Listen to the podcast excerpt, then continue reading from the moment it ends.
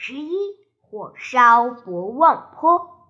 曹操听说刘备在仙野操练军队，于是派下侯惇领兵十万去攻打刘备。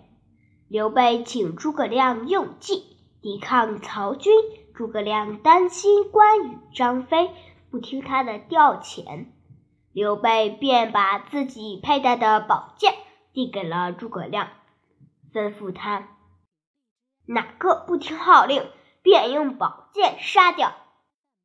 关羽和张飞只得听从诸葛亮的调遣。诸葛亮拿着刘备给他的宝剑，当着全军将士的面发号施令，说关羽领兵一千，埋伏到玉山、安陵，曹军杀到，只管放曹军过去，等到曹军的粮草到了，放大火烧便是了。张飞只要一看见南面大火烧了起来，就从埋伏的山中杀出来，也放火烧曹军的粮草。关平、刘封领兵五百，准备火药，埋伏在博望坡两旁等候，曹军一到就放大火烧他们。赵云领兵引诱，曹军进入包围圈，不要打赢他，假装败走就行了。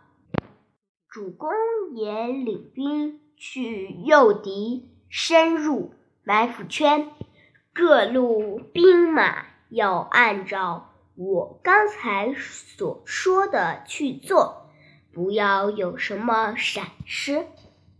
关羽和张飞刚开始不听号令，刘备劝住了他们，关羽和张飞只得领令而去。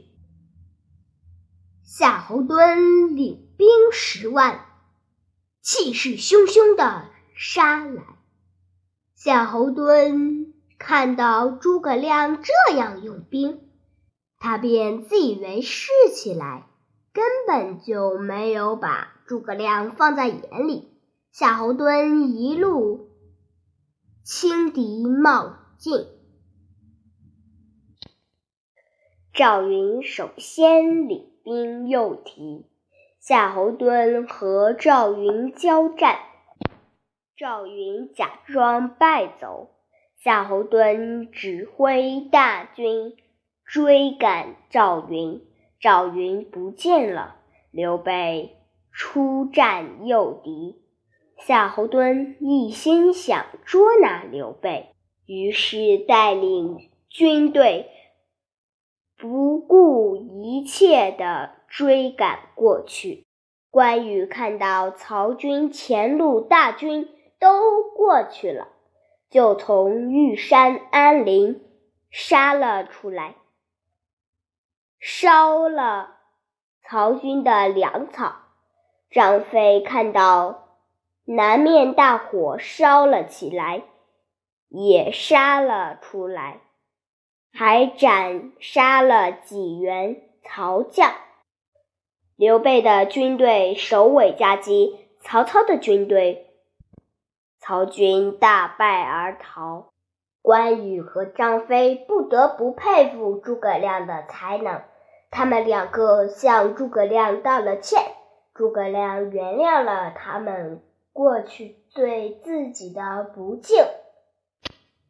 刘备怕曹操会亲自率领大军重新杀来，诸葛亮又为刘备献计出策，希望刘备能够攻取荆州，取代刘表。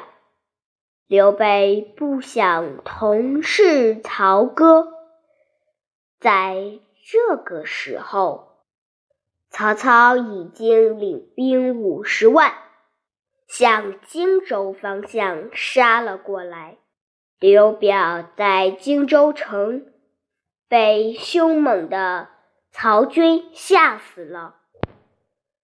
诸葛亮叫刘备先领兵退到樊城，然后诸葛亮又用火攻的计策把曹军打得大败。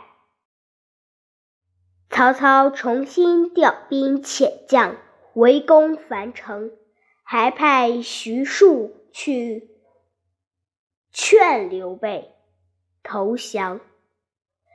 刘备为了顾全大局，领着十万老百姓往江陵避难，但刘备携老带幼，一天只能走十多里路，而曹军紧追在后面，情况危险。